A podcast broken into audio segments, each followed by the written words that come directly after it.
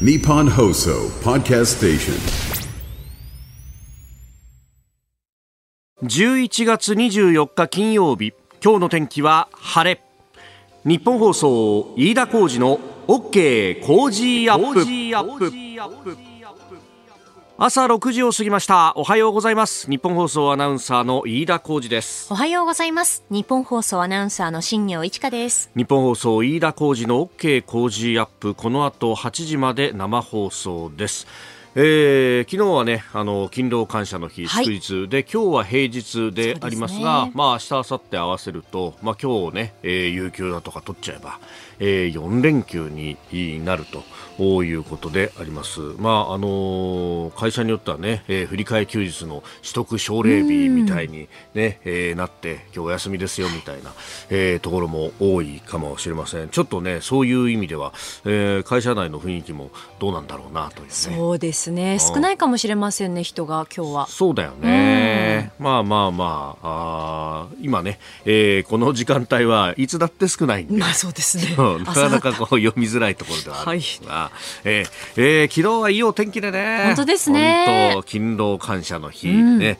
えー、いろんなところで行われたイベントにも人がたくさん出ていて、はい、なんかこの会社の周りも、私あの、木曜日はね、えー、朝やって、で、ちょっとブレイクがあった後に、えー、夕方、辛坊さんの番組を手伝うというのがあって、まあ、あ辛坊さんお休みでしたんで、えー、スタジオでやんなきゃなんないと。おちょっとその、直前に散歩をしに行ったりなんかして日比谷公園のあたり行くと結構ベビーカーをしてる人とかね多くてそうなんですよ。人多いねみたいなね、えー、感じでありましたが私、まあ、その後はあちょっとですね。ええー、おじさん2人で、えー、この辺でちょっと飲みに行こうかみたいな中川浩二さんですね。あのーいつの間にかツイッター改め X に写真が上げられていてですね。おっさん2人が赤ら顔っていう写真が上げられてたんでしまった全部バレちゃったみたいなね。中川さんはでもそんなに顔赤くないと思うんですよ。おおいやこれは照明の関係だろう。いやそんなことない。飯田さんですよ真っ赤なの。どちらかというと。いやいやいやいやいやいやいやこれがね、そう、照明の関係 照明の関係？いや、違うと思うな。確かにでもな、うん、顔の感じが全然色が違うね。いや、もともとほら、あのー、日焼けしてるからと。かそういうことじゃないと思いますよこれだって。ちゃんと赤いもん。なかなかでもこの同世代でっていうのは。そうですよね。そうなんですよ。いないんでね、ええー、楽しくお酒を飲んだんですがこれもまた、うん、あのー、昔は祝日っていうとこの会社の周りってほとんどお店開いてないんでどうしようかねみたいなそのイメージですね。最近はインバウンドなのか結構ね、お店開いたりとかもしてでまああの地下に入ってくるような穴蔵みたいな、えー、マニアックなバーで飲んでたんですけど 結構ね、あの日本語以外のあそうですか。空いてるなんつって英語喋りながら外国の人も来たりなんかしていてああのー、結構いろんなところまで来てるんだねみたいなね、えーえー、のを感じたんですが、えー、昨日はねあの夜まで暖かかったんで、えー、このぐらいの格好で大丈夫だったんですけど今日の夜は寒くなるらしいね。そうなんですよね。今日日中はですね予想最高気温23度ということでもうポカポカなんですけれど、うん、まあ、夜また一気に寒くなるということで北風もね強まるということで、うんうんうん、で明日がですね、うん、最高気温13度なんですよね。最高気温13度なので今日からも10度ぐらい下がってしまうんですよ最高気温でいうと。最高気温で,、えー、で最低気温が？最低気温がですね明日7度。7度。だ今日これ昼23度なのに、はい、えー、夜から明日の朝にかけては7度まで下がる、ね、そうなんですそうなんです。なのでお帰り遅くなる方はあの暖かくなるから大丈夫じゃなくてねあの厚手のコートとかも念のためあった方がいいんじゃないかなとね思いますよね。マジか、はい、今日薄いマフラーしか持ってきてないよジャケットで これ寒いな。寒いですね、これは。ねうん、ちょっといろいろ考えなきゃいけないというね、出勤されたりなんかする方、え、えー、まあ体調気をつけて、えー、頑張っていきましょう。日本と世界の今がわかる朝のニュース番組飯田浩二の OK 工事アップ、えー、今朝のコメンテーターはキャノングローバル戦略研究所主任研究員の峰村健二さんです。この後6時半過ぎからご登場、えー、まずは今年度補正予算案について今日衆院通過へというニュースであります、えー、そして6時50分過ぎニュース7時またぎ台湾総統選について野党候補の一本化まとまらずということ。まあ今日24日が、えー、立候補届出の締め切りだそうです、えー、そして7時10分過ぎのおはようニュースネットワークのゾーンは、えー、訪中していた公明党の山口代表中国の王毅政治局員兼外相と会談を行いました、えー、処理水をめぐってて中国独自のモニタリングを要求したということが出てきております、えー、それからガザの戦闘について今日日本時間の午後2時から、えー、戦闘休止へということであります、えー、そしてニュースプラスワン北朝鮮が軍事的措置の再開を宣言ということで、まあ、これは、えーまあ、38度線の周辺でというところですね、えー、さらには7時40分過ぎここだけニューススクープアップ。慰安婦訴訟日本逆転敗訴というソウル高裁の判決についてであります。飯田浩二の OK 工事アップこの後8時まで生放送です。この時間最新の株と為替の情報を外為ドットコム総研研究員中村努さんに伝えていただきます。中村さんよろしくお願いします。はい外為ドットコム総研中村です。よろしくお願いいたします。お願いします。えー、現地23日のニューヨーク株式市場のダウ平均株価とナスダック総合指数はえー、アメリカが感謝祭で祝日となったため休場となりました。うん。えー、円相場は前の日とほぼ同水準の1ドル149円55銭付近で取引されています。はい、はい。えー、今申しましたように、えー、アメリカは昨日、えー、まあ、感謝祭で祝日と、そして昨日は東京税も勤労感謝の日で、はい、えー、祝日となったため、えー、市場全体に参加者というのが少なかった状態となりました。えー、そういった中で、えー、その前日ですね、22日に円相場が急落した反動から、東京時間には一時円買円の買い戻しが入って、えー、148円88銭前後まで円相場は上昇しました。えー、しかし欧州時間に入るとドイツやユーロ圏そしてイギリスの景況感を示す経済指標が市場予想以上に、え前月から改善を示したということでリスクオンの動きとなって円売りが優勢となり149円台半ばまで戻しております。で本日もですねアメリカ勢は連休を取って、えー、お休みしている参加者も多いため、方向感がなかなか見出しにくい動きというのが続きそうなんですけれども、えー、そういった中でニューヨーク時間にはアメリカの景況感を示す経済指標が発表されます。です。結果次第では参加者が少ない分短期的には大きな動きにつながる可能性も考えられます。これ、アメリカは、まあ、感謝祭のお休みで、えっと、はい、24日からブラックフライデーのセールが始まるということですよね。はい、この辺の見通し、個人消費ってどうですか？そうですね、あの、このところ、去年からですけど、インフレで、えー物の価格が上がっているので、はい、こういったセールの時期に合わせて、あのまあ、日常品でもそうですけども、買いだめするっていう傾向が見られますので、まあ、そういったことを考えると、まあ、良いのではないかなというふうには思うんですけども、ただ一方で、その、じゃ贅沢をするかどうかっていうの話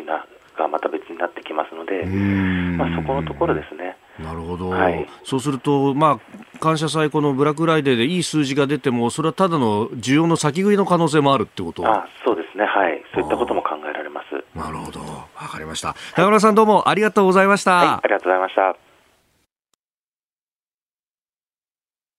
ここが気になるのコーナーです。スタジオ長官各紙が入ってまいりました。えー、今日の紙面は、まあ、祝日を明けてということでありますので、まあ、バラバラという感じであります。えー、特集でね、えー、一面作ってくるところも結構多いなと。朝日新聞は、あ国会議員104あ430人に対して、あの、関連する政治団体の政治資金収支報告書を調べたという、えー、データものです。企業献金投資部へ34億円、えー、国会議員430人が代表抜け穴指摘ということで、えーまあ、430人の国会議員が代表を務める433の政党支部が少なくとも1万2000の企業団体から、えー、合計でおよそ34億円の献金を受けていたと、えー、いうことで総額の9割が自民党の支部だったというふうに、えー、書かれています。まあ、この政治資金収支報告書って、まあ、膨大なその書類があってでこれをですねあのもう専門で調べる、うん、チームみたいのがあ新聞社にはあるんだみたいなことことをね、えー、聞いたことがあるんですけれども、えー、データサイエンスの専門企業と協力して調べたんだということで、えー、あります。まあ、あの、この抜け穴の部分のね、あの、話っていうのは、まあ、前々からあるところですけれども、まあ、うん法律には違反してないけれどもみたいなね、えー、感じの書き方になっています、えー、それから読売新聞ガザ今日から戦闘休止午後2時人質13人今夜解放という紙面です、えー、まあこれについてはね後ほど取り上げてまいります。それから後ほど取り上げるということでいうと産経の一面、えー、慰安訴訟日本逆転敗訴賠償命令、えー、韓国の高裁試験免除認めずと。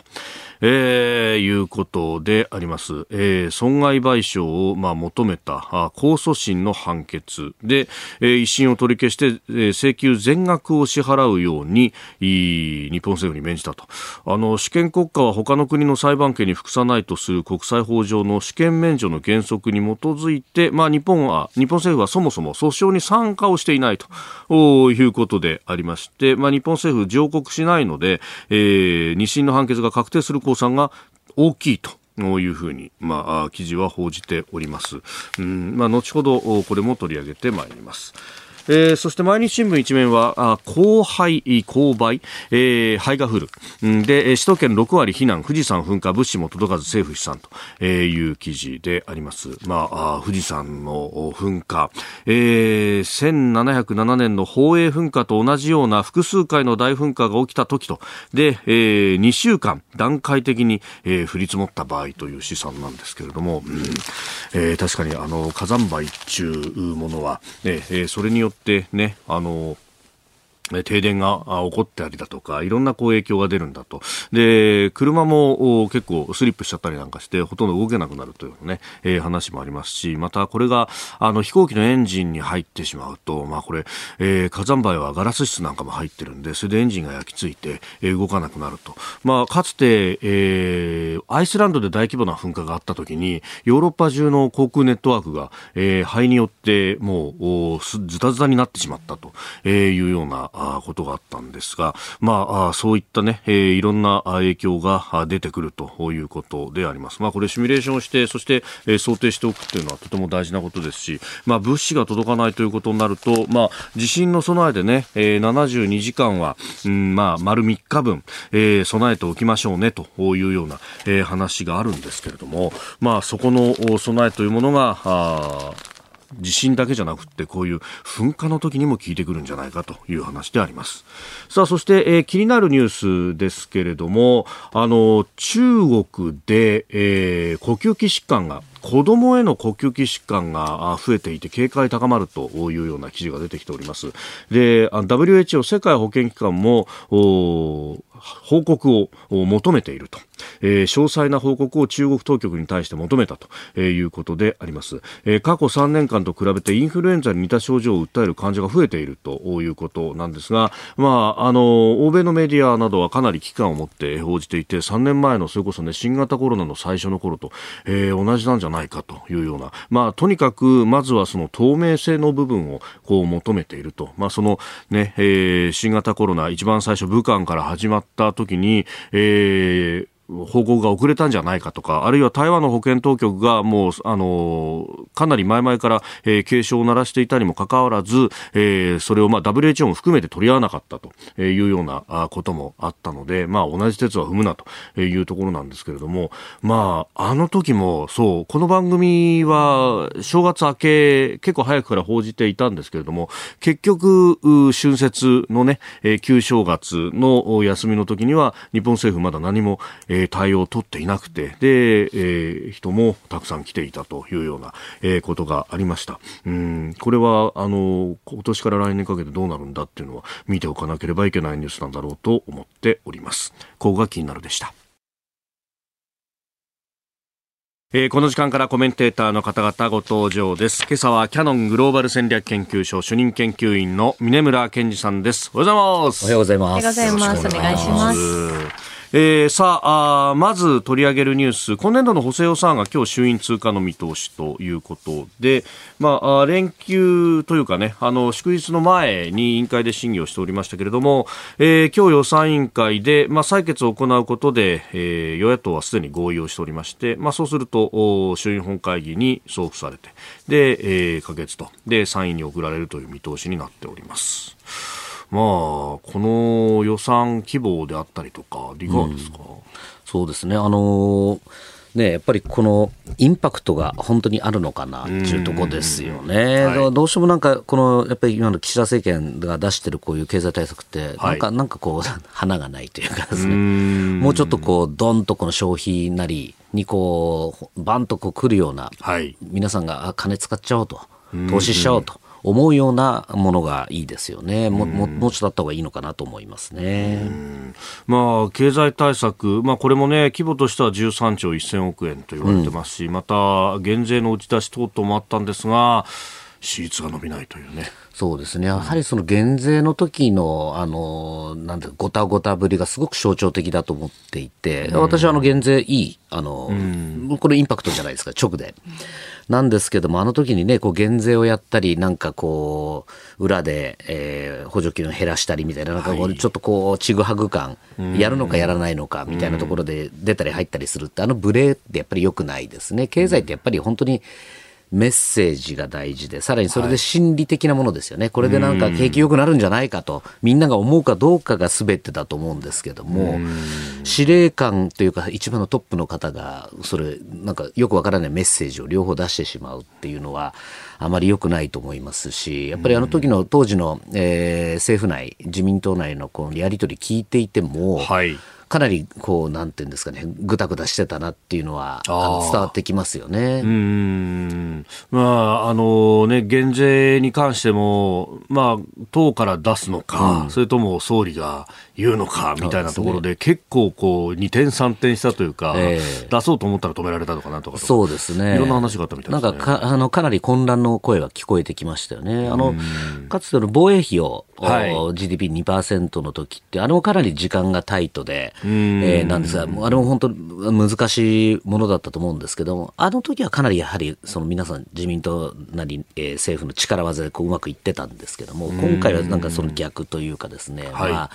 ある意味これ、なんていうんですかね、当時との違いで言うとやっぱ支持率が今かなりえー、危険ラインまで落ちているというところでこうなんですか指導力がうまく発揮できてないっていうところもあるんでしょうね。あうん、まあ、これね、そうなると、じゃあ、ポスト岸だみたいな話にもまたなってきたりして、ね、有力な方々、名前が上がったりとか、あるいはね、あの、勉強会を開いたら、それが政局に結びつかつけられるような報道になったりとか、高橋さんの例とかね。まあでも今、ね、今の勉強会って、まあそこはしょうがないですね。はい、まあそれ狙ってるところはやっぱり、ないことないだろうというとこですよね。まあ、どんどんどんどんこのポストの、ポスト岸田さんの方々って別にこれ常にいつだって別にあるかわからないわけじゃないですか。はい、解散も含めて、うん、こういうのはもうどんどん活発に議論するべきだと思います。し、もっと勉強会とかもね、開いて、こう、皆さん、国会議員の皆さんの、この、なんて底力もこうブラッシュアップしていくっていうところは大事ですよね。うんまあね、今のところ注目されているのは高橋さんの勉強会とあとはライドシェアに関しての勉強会でこれは小泉進次郎さんがね、えー、立って、まあ、河野太郎さんとか、えー、えー、菅さんとかがいるぞというね。えーそうですね、あれ小泉さんのやはり最初のアイデアだったそうで、この間もあのちょっとあのある機会で会うところがあったんですけども、えー、熱くシェあのライドシェアのことは語ってて、いや、私も本当賛成ですよね、これは。やはり今、本当、いないじゃないですか、タクシー。で、あの、小泉さんと話しててなるほどと思ったら、その彼、あの地元があっちの横須賀、あの三浦とかですよね、はい、結構もうなんか夕方、夜7時、8時まあ、8時とかになって、はい、あの駅の前でタクシー待ってるともうタクシーがいないとか終わっちゃったというような状況が結構あるらしいんですよね。やっぱりあのもう本当かなり今運転手が足りない状況ですよね。足らないと言いますね。えー、最近捕まえづらいですよね。まあタクシー業界としてはその二種免許の取得をね、うん、えー、少し楽にしてくれというようなことを言ってますけど、まあただ特にね、地方部とかになってくると、本当に泣いてもいないし、人も少なくなってるし。そうですね。あとこの東京近辺だと、この地理テストみたいなのがあるらしいんですよ。まあ僕らしょうもない。別にまあみんなナビでやってるじゃないですか。その地理どこの道がどうのこうのだ、テストでなかなかそれで受からなくて、なり手もないみたいな、そういうなんか悪順、もういわゆる旧兵ですよね。もう何十年も前の制度をだらだらだらだらやってると。で規制でがんじがらめっていうことが今の状況になってるわけですから、このね、日本だけですよね、このライドシェアがここまで普及してない国っていうのは。うん。えー、えー、まずはあ補正予算そして、まあ、政局というところをお話しいただきました、えー、宮山さんには今日も8時までお付き合いいただきます。よろしくお願いします。よろしくお願いします日本と世界の今がわかる朝のニュース番組飯田浩二の OK 工事アップ。コメンテーターの方々と7時をまたいでニュースを掘り下げてまいります、えー、今朝はキャノングローバル戦略研究所主任研究員峰村健二さんです。引き続きよろしくお願いします。よろしくお願いします、えー、ではこの時間取り上げるニュースはこちらです。台湾総統選野党候補の一本化まとまらず来年1月に投票が行われる台湾総統選挙の立候補の受付が今日24日で締め切られます。政権交代を目指す野党は候補者一本化への調整が続き選挙戦の構図が未だに固まらない異例の展開となっております。一方与党民進党からは蔡英文総統の後継として現在副総統の来清徳氏が立候補するということです。えー、副総統候補に勝美金さんというね、えー、方を立ててる。来ましたよね。この方、私も存じ上げてる方で、いや、非常に優秀な方ですね。で、私、当初聞いてた時だと、あの、この翔さん自身は、副総統打診してた時、お断りしてたらしいんですね。あそうなんというのは、あの、今、ワシントンの、はい、事実上の大使館にいるわけですけれども、ね、もう、あの、ご、あの、側近によるとですね、うんうん、リーチ、アプローチできないアメリカ議会の議員はいないと。いうぐらい籠絡してるそうです。これも今日はあの民主関わらずっていうぐらい多分おそらく今最強のこのトップでしょう、ワシントンで。最強の大使ですか。最強大使でしょうね。ぐらい、やはり、その、もちろん、あの、ね、あの、アメリカ暮らしが長いので、英語はもう完璧ですし、まあ、見かけも、こう、なんていうんですかね、ソフトな、こう、感じですし、まあ、まあ、頭がとにかくいいです。超絶頭がいいです。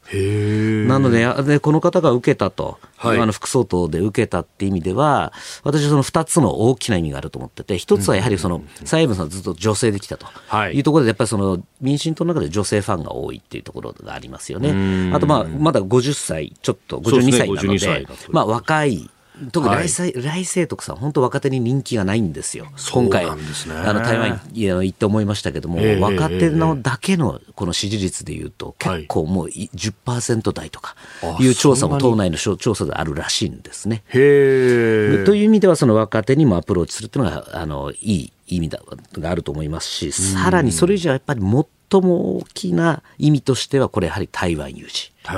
台湾有事の時のもう一番の鍵を握るのは台湾の中じゃなくて、アメリカです。アメリカがどれだけコミットしてくれるかで、この台湾有事がどうなるか。むしろ、このアメリカのコミットさえしっかりしてれば、かなりこれ抑止が効いて、はい、あの持ちこたえられるわけですね。で、その中でこの一番の、えー、アメリカに信頼されててネットワークもあって、あの、直伝で何、何の何にもできるらしいんで、議あの議員の人たちもですね。でやっぱり台湾有事の時、その議会の役割って非常に重要なので、そこでこの、はいあの、翔さんが副総となることによって、これは大きなストッパーに私はなるんだろうというふうに思っていますね。で、一方でね、野党の側は候補者一本化しようよってところは、打ち出したんだけれども、ね、誰ってところで私も最近こればかりこうずっと調査をしていたんですけども、はい、ね、これある意味、いきなりあの15日でしたっけ、はい、えーと、民衆党第2位の国民党と第3位の民衆党がいきなり電撃で協議しますというところですよね。はい、でこれ私やはりその裏にはやはり中国大陸、中国共産党のこれ、あの差し金があったと。いうふうに見ています。というのは、その直前の13日、私が聞いてる限りで13日に、それまであの、あの民衆党のこのカブンテツさんってずっと、はい、あんなの国民党なんか一緒なんねと、そんな強引な結婚みたいなこと許さないみたいなこと言ってたんですが、13日になって突然ころっと変わったと、態度がという話なんですね。まあ、これよくやる手ですけど、はい、えー、何かいろいろね、これまあ一般論ですが、この加算がどうだったかってまだ裏は取れてないですけれども、よくまあ中国側がやる手としては、いろいろな弱みってあるじゃないですか、人間。ね、飯田さん。で まあ、そこその話じゃないから。でね、そういうところで、例えばね、カブンテスさんね、ちょっと、この、この間こんな写真あるんですけど、えー、どうですか、ちゃんと2、3年後やりましょうよ、みたいなこと言われたら、まあね、一瞬ぐらっとくるじゃないですか。まあ、いきなりそうやって編成するっていうのはおかしいですよね。で、まあ実際にあの、カさん自身も、えー、アメリカの AIT っていうあの、あそこの大使館から、はい、えー、中国からお前影響あったんじゃないかと。あの、聞かれたっていうふうに言ってましたし、この間の米中首脳会談で、バイデンさんもはっきりと習近平さんに、お前ら絶対台湾の選挙に介入してくんなよって言ったってことは 裏を返せばしてるんですよ、これ。すでにしてるからやめろよっていうそういうことなんですよね。だからそこで言うとそこの裏があって、まあ今日締め切りなので、はい、今日これもうすぐそこでどうなるかですが、もう厳しいだろうというふうには見ております。えー、この台湾をめぐる情勢、7時またいで続いてまいります。さあ来年の1月に投開票となります台湾の総統選について、はい、で、えー、まあ、与党の方は来清徳さんというね、今の副総統が立つんだと。うん、で、野党側は、うん、第2の国民党と第3位の台湾民衆党、えー、ここが候補者一本化しようとして、なかなかうまくいってないぞというお話でした。そうですね。これ、本当に重要な話で、これ、この結果次第では地政学、はい、このまさに日本の周りの安全保障を大きく変える選挙なので、これは日本の皆さんにぜひ注目していただきたい選挙なんですよね。はい、で、そこで言うと、まあ、この2位、3位連合、国民党、民衆党が、これ私もずっと、この間行って行ってきた時も両党の人間と会って話を聞いてきましたが、えー、まあ、一言で言うと無理だなっていう印象でしたね。で、もう最大の理由は、その野党の国民党の低たらく。はい、これはすごい感じましたね。そうですか。もう内部の幹部なんかに言わせても、うん、あの、かなり悲観的な評価をしていた。なぜかもう、みんなもうバラバラだとうちの党はと。いうように言ってたのがすごく印象的でしたよね。うん、まあ、あ国民党はあ新北市長の高遊儀さんという人を立てているんですが、はいうん、まあ、ここの選出までの段階でもあの、本杯のテリー・ゴーさんが、はい、えー、候補として出ていて、ギリギリまで揉めて、結局無所属で出るみたいなね。そうですね。話にもなってますよね。あと、まあ、その前の、例えば、首里林さんって、今の主席主席とかですね、前のあの候補だった、あの、韓国湯さんとか、はい、みんな、まあ、あの、国民党の幹部の方、あの、言葉を借りると、みんな俺が俺がばっかだと。俺がなんで総裁じゃねえんだと。なんでこういうみたいなやつを俺が押さなきゃいけないもうそういう足の引っ張り合いずっとしてるらしいんですね。はあで、今回だから、なんですか、こう、バーンと出てきたのが、まさにその民衆党との、えー、仲介役で出てきたのが、前の総統やってた馬英九さんですよね。まあ、そうですね。で、馬英九基金という馬英九さんのそのファンドが、その仲裁をやるんですけれども、まあ、これをもってしてもさっきの中国の介入じゃないかっていうのも、馬英九さんっていうのはまあね、もう、べったりの方ですから。そうですよね。まあ、貿易サービス協定やろうとして、そうですね。ね学生たちに反対もされたし。で、シンガポールでもがっつり、はい、習近平さんともうね、熱いこの手を握手をしたという意味でも、これも分かりやすい介入ですよね。うんでも、そんな分かりやすいことをしかしやるんですね。なんかもうちょっとオブラートするかと本当にやっぱ最近、最近、まあ昔から下手なんですよ。実は中国のこの統一戦線工作っていうのは。これ台湾にだってもう70年やってるわけですよね、統一戦線工作。あ、まあ確かにそうですね。70年やってて何もほとんどうまくいってないどころか、はい、民進党とかわけわかんない政党が出てきて、中国バカバカバカバカ反対されたりとかですね、もうやってることがほとんどうまくいってないっていうのが、中国の台湾に対する、えー、戦線、統一戦線工作、統一戦線工まあ取り込みっていうやり方ですね、全然取り込めてないですよね。うん。これね、なんか中国の工作っていうと、諸葛孔明みたいのがいて、うん、もうなんか、あのー、3手、4手先まで見通すんだみたいな、そういうこうイメージばかりが先行するんですけど、実は荒っぽい。あの、いいるんですよ、そういう人ができる人って。あの、本当にすごいなとも、あの、囲碁の囲碁をやってるような感じでこう政策をうまくやっていくようなそのシンクタンクの人とかいたりするんですけれども、やっぱりこと民主主義に対してのこの籠絡っていうのはこれずっと失敗してきてる歴史なんですね。あのやっぱりこの民主主義に対する理解っていうのが浅いんです私からすると中国の共産党の人たちって。まあ理由は簡単で自分たちが投票我々みたいなこう投票したことがない。から例えば比例代表区だとか、えー、小選挙区の違いとかそういう細かいことわからないわけですよね。だからその最後の最後でこの工作のところで間違えてしまうっていうところですよね。で、まあ、あともう一つで言うと、本当はこれ、まあ、よくまあ、これは、あの、日本の指揮者の方が言ってるのは、まあ、国民党は親中であると。だから中国は親中の国民となってくれれば、もうこれで、えー、ラッキー、ハッピーみたいなふうに言う方がいますが、これは全然違います。もう。うんもう国民党の内部で見ていても、はい、そんなにべったりな人っていうのは、まあ、馬英九さんの後はもうほとんどいないですよね。今、朱立倫さんも確か当選してすぐにアメリカにも行ってますし、当選でからトップになってですね、主席になって主席になってすぐに行ってますし、で、そもそも侯友宜さんの、はい、あの、 Foreign Affairs ってアメリカの雑誌に書いたあの雑誌なんか見ても、えー、あれ、頼清徳さんより結構厳しいんですよね、中国に対しては。だから最近のその国民党の私のあの付き合ってる幹部の話だと、もう最近のこういう若い、えー、国民党の幹部たちっていうのは、みんなもう反、あはえーと、親米、えー、反共だと。反共アメリカに近くて、えー、中あの中国にはもう反対だと。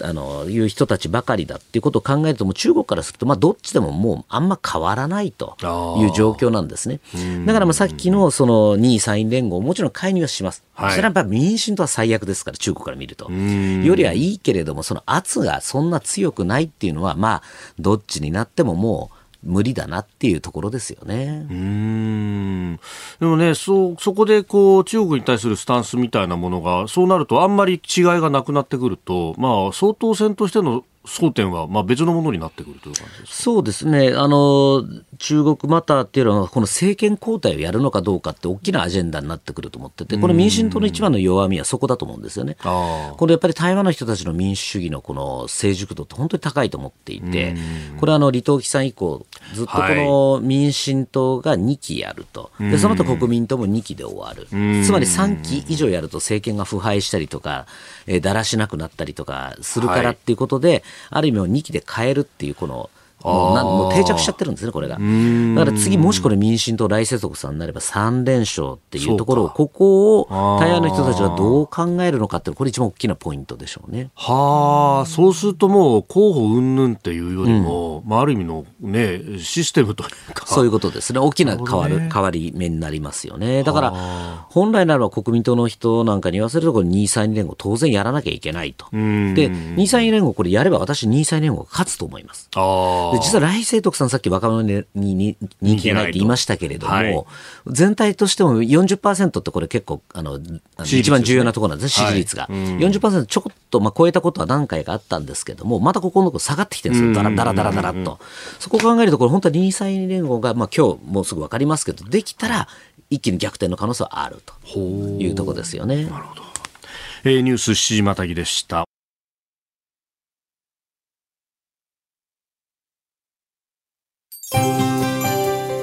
日本と世界の今がわかる朝のニュース番組飯田浩二の OK コージーアップ。ここでポッドキャスト YouTube でお聞きのあなたにお知らせです。OK コージーアップ週末増刊号を毎週土曜日の午後に配信しています。1週間のニュースの振り返りこれからのニュースの予定や今後登場いただくコメンテーターのラインナップをご紹介しています。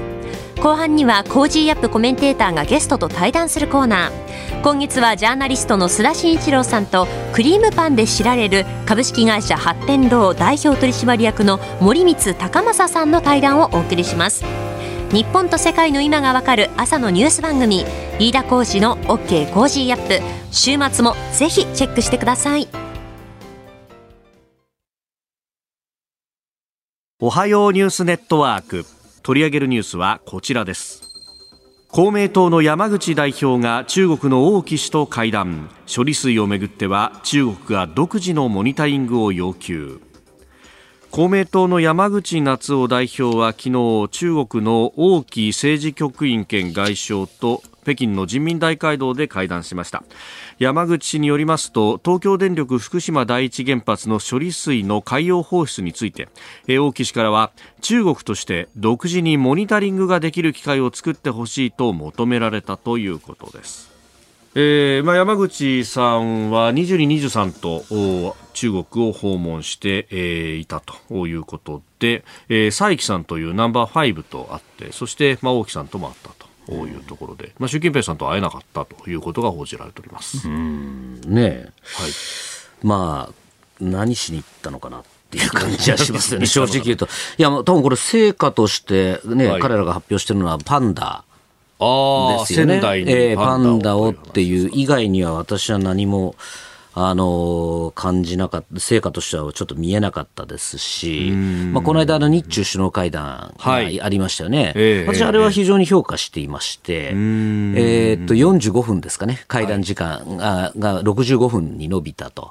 で中身を、あの同行した人間たちに聞いてみると、ですねもう中身はほとんどあの岸田さんの方から、もうあの処処理水の問題とか、法人拘束の問題とか、バンバンバンバンバンバンバンバン批判したと、もう言いたいだけいろいろ言ったそうなんです。ですね。はい、で行って結局、中国側が取ったのは何かっていうと、中国側の要求もいろいろあったらしいんですが、事前には。取ったものは結局戦略的互恵関係っていう、この胡錦涛政権の時に約束したものを、もう一回ちゃんとやりましょうねって言ったのしか言ってね、何も、実は何も日本から中国に与えてないわけですよね。そういう意味ではこれは非常にいい、私は外交だ、あの首脳会談だと、と評価しています。あの、出てきてる写真なんかもね、岸田さん全く笑顔もなく。ないですね。ねむしろ鬼の形相のような形。ね、例えばね、過去のあれで例で言うと、はい、結構日中関係が悪い時でも笑顔でがっつり握手しちゃう人とかね、いましたけれども、はい、そういう意味では非常に私は良かったと思うんですが、本来やっぱりこういう、なんですかね、党外交って、それを補完する、しかも与党なわけですから、はい、補完するような形で、例えばじゃあ、ところで、先週、あの首脳会談のこれ、この話したこの件、どうなってるんだって、フォローアップに行くのがミッションですよ、本来ならば。はい、それをまたパンダとか、全く関係ないことをね、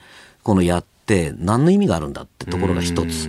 で、もう一つこれ、私最大の問題だと思ったのは、この山口さんのこのぶら下がりのところで、ぶら下がり会見でしたっけ、はい、のところで、ええ、あの中国側、王毅、えさんが、中この例の処理水について中国の独自のモニタリングをするべきだ。と、これも前から言ってるわけですけども、ここに対して、まあ、そういうのもあるよね、で早急に詰めていきたいみたいなことを言ったと、はい、これって、うん、その少なくとも前回の日中首脳会談のスタンスと違うわけですよ。えー、日中首脳会談の時っていうのも、これ、IAEA というあの国際機関がもうしっかりと認めてんだから、もうって言って突っぱねてるんですね。はい、それをここで、あのあそれもいいね、一つのアイディアだね、独自のモニタリングみたいなこと、みたいなこのことを示唆すること自体、二重外交に見えるわけですよね。だったらこんなこと言わない方がいいですし、行く必要もなかったんじゃないかというのは私は思います。これはでも非常に大きなことで、はい、中国としてやっぱりその独自の調査というわあの、まあ、そういう理論を持ってきて、要するに科学的じゃない。はい、この IAEA、この国際機関の評価ですら否定してきてるわけですよ。でそれに対して、これ日本が少しでも揺らぐとですね、はいそもそもこのまさにこの法の秩序とかですね、にあの民主主義とかそういう国際機関とかっていうふうに、この外交の基軸を置いてるのに、はい、IAEA をあの中国と一緒になって、このなんていうんですか、IAEA のこの存在感とかを否定することに、そう。なるわけですよ。これ、ひいてはもうそういう国際機関とかを軽視するような流れになりかねないんですね。ここは1ミリ単位のず絶対に譲っちゃいけないラインなんですよ、ここって。中国はそこも考えてきてますし。あだから、まあ、岸田政権はじめ、あの、歴代言ってきた法の支配っていうものであったりとかを、全部、自分たちからひっくり返しちゃうことになりなりますよね。で、今回だってその、大木さんとかが、まあね、はい、まあ、あの、そもそも IAEA のこの枠組みっていうのは有効な国際モニタリングではないって言ってるわけですね。はい、そうですね、ちゃんとじゃあこの山口さん突っ込んできましたか、あなたって。いや、何が有効じゃないんだと言ってみろと。ここにあんたって中国の代表代表もいるんだよねと。じゃあ、こいつは、ね、そいつは無能なのかと。IAEA の調査団の中には中国の、ね、科学者も入ってたんですよね。そうですよね。で、何を言ってんだと。まあ、ふざけるなっていうのが外交なわけですよ、そこで。だからそこはね、私、この本来、この処理水の問題っていうのは、もうほっときゃいいと思うんですよ。はい、こんなので別にね、モニタリングしましょうとか、はい、あのすみません、ごめんなさいなんて謝る必要もないわけで。まあ、こっちは粛々とやっていけばいい。そうです、そうです。もうこれ中国が、中国側がわけのわからない言いがかりを言ってきたら、非科学的な言いがかりを言ってきてるわけですから、こんなも突っ張ねりゃいいわけですし、今じゃあ、例えば日本側のこの影響、これもいろんな私、あの各省に聞きましたけれども、はい、何か実害でものすごく出てて困ってて、例えば陳情が来たり、抗議が来たりとか、漁業の方からですね、えー、全くないらしいんですね。でこれはもうやはりそういう意味では結構国内需要とかがこううまく戻ってきたりとかいうのもありますし、例えばこの間もね、米軍があのホタテを買うとか、あの私の知人があのアメリカの、えー、と議会で、あのね、ギャラガーさんたちとあそこで寿司を握って、ガンガン食ったり、あの私の行き,、行きつけの寿司屋の寿司小川さんというところだったんですけども、そうなんです、そうなんです、ああいうことをやって、結局アメリカではもうまた人気になってるらしい大受けですよね。はい。あれ結構現地のアメリカメディアも報じてるんで、そういうところをやっていけばいいんであって、でむしろ被害を受けてるのはこの中国のこの漁業の方なんですね。風評被害自分たちで火つけちゃったんですけど、はい、結果としても日本産じゃなくて魚自体が今食わなくなってきてるという状況になってきてて、結構この間も何人かあの聞いたらですね、やっぱりもう魚の価格自体全体がもう落ちちゃってて、もう3割から4割減とかになってるらしいんですね。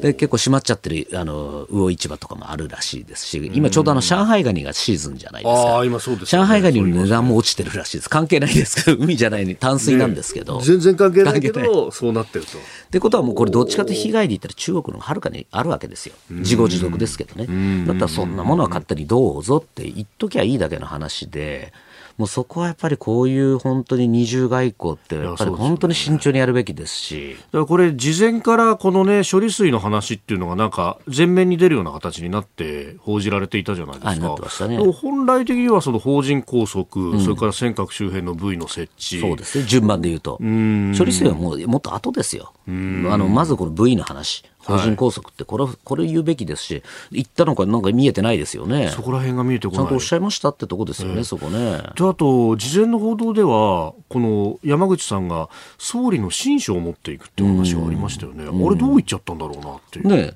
でもいや、親書いるのかって話ですよね。先週あったばっかで。えー、まあそうですよね。しかも先週はトップともすでにあってそうなんだ。ま、全くもってして何、何しにこのタイミングで行って、言ったのかと、でその答えがパンダだとすれば、はい、いや、これはひどい。あのなんていうんですかね、法な会談だったなって思いますよね。まあ、その焦りもあると思うんですよね。これずっと、山口さん、これまでの相手っていうのは、2010年から見ると、習近平氏ともう4回会ってるわけですよ。それがどんどんどんどん序列が落ちてってって、はい、まあ、この佐伯さん、なんか一部のメディアだと、いや、彼は習近平に近いから、あのきっと意見がいくはずだって言ってますけど、まあ、それはあんまりないですよね。下から上に上がる今システムではないですので、やっぱり習近平氏と直接会わないと意味ないと。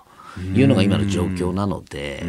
でちなみにこの日、同じ日にですね、調べたら、この、普通にウルグアイの大統領とか、ロシアの下院議長とかと習近平さん会ってんですよね、ちゃんと。だって忙しいわけではないわけですよ。ああまりじもう山口さん自身が重視されてないと、中国からするとっていうメッセージですよね、ここって。でもね、本当、あの、王毅氏にしても、あの、何にしても、科学的には負け戦なのが分かってても、ここまでこだわってくるっていうのがね、もうこれは、どっかでしれっと取り下げんじゃないかみたいな話もあったんですあの、これあったんですけども、ひとえに、中国はなんか私の付き合ってる研究者の方なんか、まあもうこれは終わるよなんて言ってたんですけども、これ実は、はいこの間の日中首脳会談の同行筋の話によるとですね、はい、えーと、ちょうどその処理水の場面になったら習近平氏が、それまでずっと原稿を読んでたんですけども、原稿をポンと置いて、もうこれは絶対に許さないんだっていう形で原稿以外のあの自分の言葉でですねかなり強く批判を始めたらしいんですね。日本側に対して？日本側に対して。岸田さんに対して。岸田さんに対して。これはもうこんなの科学こんなおあの汚染水って彼ら言うんですけども許さないみたいなことをバーンと言ったらしいんです。ってことを考えるとおそらくこれはもうトップのマターなんだろうと。だから下の方としてはもうこれもう出口もないじゃないですか。これどう処理するんだって、もううちだけもう今ね、中国以外文句言ってる国ないわけですから。まあロシア、北朝鮮ぐらいですかね。えー、これやばいよねって思ってたんですけど、あれトップは思ってなかったんだねっていうことがこれで露呈したわけです。ってことを考えるとやっぱり今の習近平体制のこの状況でいうとやっぱり習近平氏にこの下の人たちの意見さらにその情勢分析が上がってないんだっていうことが私は今回の首脳会談で見えた一番重要なポイントはそこだと思ってるんです、ね、なるほど、えー、だだからずずれてるわけです下の方の人たちはもうこれでそろそろ折れようかと思ってたのに、はい、習近平氏は原稿を置いて。だから多分下の原稿が納得いかなかったんですよ。ももっと強く言わなきゃだめだっつって言ってる。これはもう解決できません、この問題は。もうそこまで上がっちゃうとでトップはそこまで言えば編設できないできないですね、これで、また巻き入ると思います、いろいろ報復をしてくると思いますね。うん。もうじゃあ、食べて支えるっていう日本国内、ね、あこれも絶対しなきゃだめです、あの私も海鮮、最近食べてますけど。はい。続いてニュースプラスワン。こちらのニュースです北朝鮮が軍事的軍事的措置の再開を宣言。北朝鮮国防省は23日南北軍事合意によって停止していたすべての軍事的措置を再開し軍事境界線付近に強力な武力と新型軍事装備を全身配置すると宣言しました。軍事衝突が発生した場合全面的に大韓民国が責任を負うことになると主張しております。まあ、この南北の、ね、軍事境界線付近での偵察だとか監視などをやめようねとお互いやめようと言っていたものでありますが。そうですね、これやっぱりこの衛星、今回、まあ、彼らが言うところの衛星の打ち上げが成功したっていうのはやっぱ大きいですよね。これはあの私、2018年に、えー、っと軍事パレードの取材という名目で、はい、あいや取材したんですけど、ちょこっと、えー、ほとんどあの向こうの北朝鮮の、はい、人たちとこうずっと意見交換をしたんですけども、あれ、本当にこの衛星が欲しいと。いうのを心から言ってたんですよね。最初は、いや、どうせミサイルだろうっていう、まあ、これ技術一緒ですから一緒なんですけども、でも本当に衛星が欲しいんだって言ってたのは非常に印象に残っていて、でちょうどその前の年ですね、17年、あえっ、ー、と、16年、あ、17年か。えっ、ー、と、その時に、えー、あのー、ちょうど、当時のトランプ政権が、はい、あのマキシマムプレッシャーキャンペーンということで、空母をガンガンあの、はい、送ったり、あの爆撃機をこうギリギリのところ飛ばしたりっていうのをやっていたと。はい、でこの時にやはりそのその北朝鮮の方がおっしゃってたのは、うん、あの全くないわけじゃないですか。見るものがないわけですね。その衛星とかがないから、はい、パッと気づくともういるんですって空母が目の前にパッといたりとか彼らの感覚言い方を言うとですねで爆撃機がパッと上にいるという状況ってこのこれは本当に怖いんだと。だから衛星でしっかりモニタリングしたいんだっていうのを言っていた。だからこれ本当に欲しいんだろうなというのは当時感じましたよね。じゃあだから衛星だからいいのかって話じゃなくて、これ全くもう衛星、もうあの弾道ミサイルだろうが、これ上に屋根に乗っか乗っけるかだけですから違いとしては。これはもうあの許されざることですし、はい、あとこれもう一つやっぱあれですね、ロシアとのこの関係ですね。これまでずっと失敗してたのが、はい、今回成功したっていうのはまさにこの間、あの、金正恩氏がロシアに行って、はい、あの時にそうですね。で視察しましたよね、うん。えー、あの満面の笑みで、はい、もうあれがやはりこの今回の成功につながった要素はあるだろうと、もともとロシアからこの提供は長年受けてきてましたけども、えー、今回おそらくロシアとしてはその北朝鮮からあの弾薬とかを援助してもらう見返りにそこの結構な技術なり何かを渡した可能性がでかいということでしょう、ね、まあ、のエンジンの部分がおそらくは改良されたからきちっと切り離して飛んでいったとそういうことですよね。この間ね、あの1、2回目の時はそこは出力なりの問題があってできなかったのが急にできたってことは最後のピースがこうはまった、そのピースをはめたのがロシアなんだろうっていうところで、やっぱこれ本当に日本の安全保障にとっても、あの前回の時に私たちも申し上げたと思うんですが、この中、ね、ロシアと北朝鮮のこの連携っていうのは非常にもう悪夢以外の何者でもないですよね。えー、そして、まあ、強気に出た北朝鮮が、まあ、韓国に対してもプレッシャーをというところ、うん、そういうことですね、えー、今日のニュースプラスワン北朝鮮軍事的措置再開を宣言というニュースを取り上げました。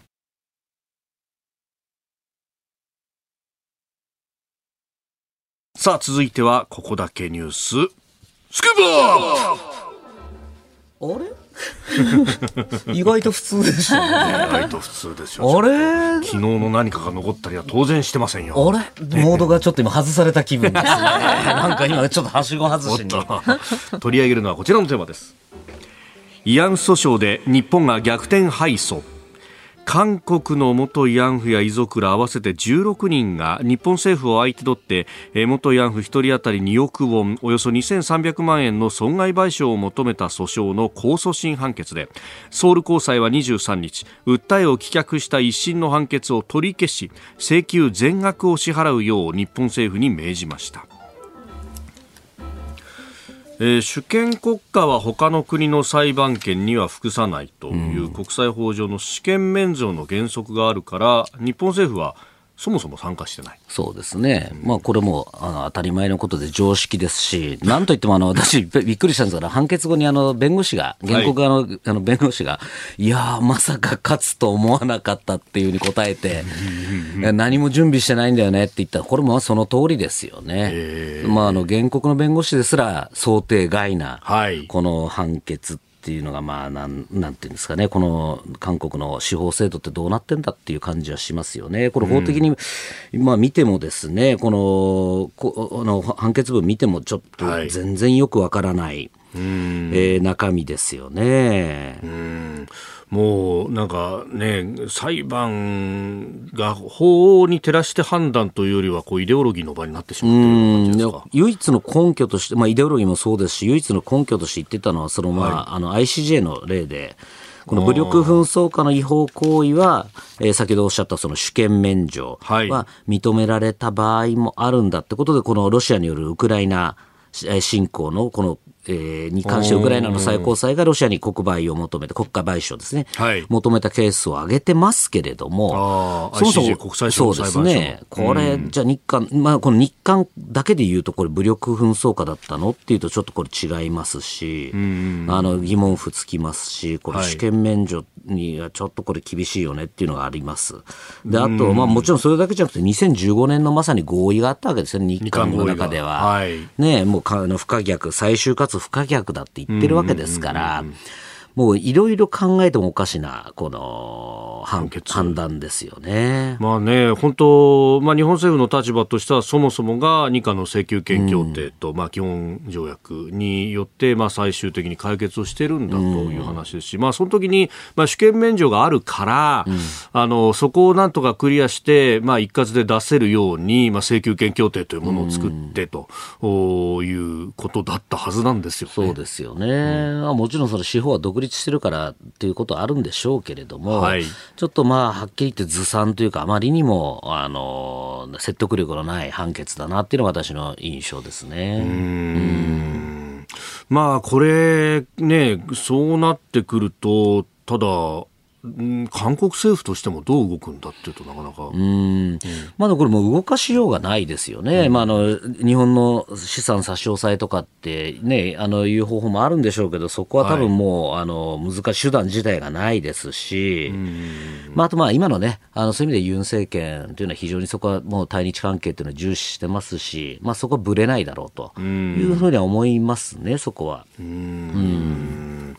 まあ、このね、ようやくそのあの仏像の話とかっていうのは正常化してきているとそうですよね、まあ、明らかにこの日韓のこの関係改善強化、はい、もう強化まで移ってきてると思うんですけども、まあ、水を差す、まあ、差させないようにしなきゃいけないですね、逆にね。あまあ、他のところを固めていくそういうことですね。日本と世界の今がわかる朝のニュース番組飯田浩二の OK コージーアップ。ニッポン放送の放送エリア外でお聞きのあなたそして海外でお聞きのあなた。今回もポッドキャスト YouTube でご愛聴いただき本当にありがとうございました。飯田浩二の OK コージーアップは東京有楽町のニッポン放送で月曜日から金曜日朝6時から8時まで生放送でお届けしています。番組ホームページでは登場いただくコメンテーターのラインナップや放送内容の原稿化された記事など情報盛りだくさんです。また公式 X では平日は毎日最新情報を配信中です。ぜひチェックしてみてください。そしてもう一つ飯田浩司アナウンサーが「夕刊フジ」でコラムを連載中。飯田浩司の「そこまで言うか」毎週火曜日の紙面もぜひご覧ください。日本と世界の今がわかる朝のニュース番組飯田浩二の OK コージーアップ忙しい朝そして移動中ニュースを少し深く知りたい時ぜひ AM、FM、ラジコはもちろんニッポン放送のポッドキャスト YouTube でチェックしてください。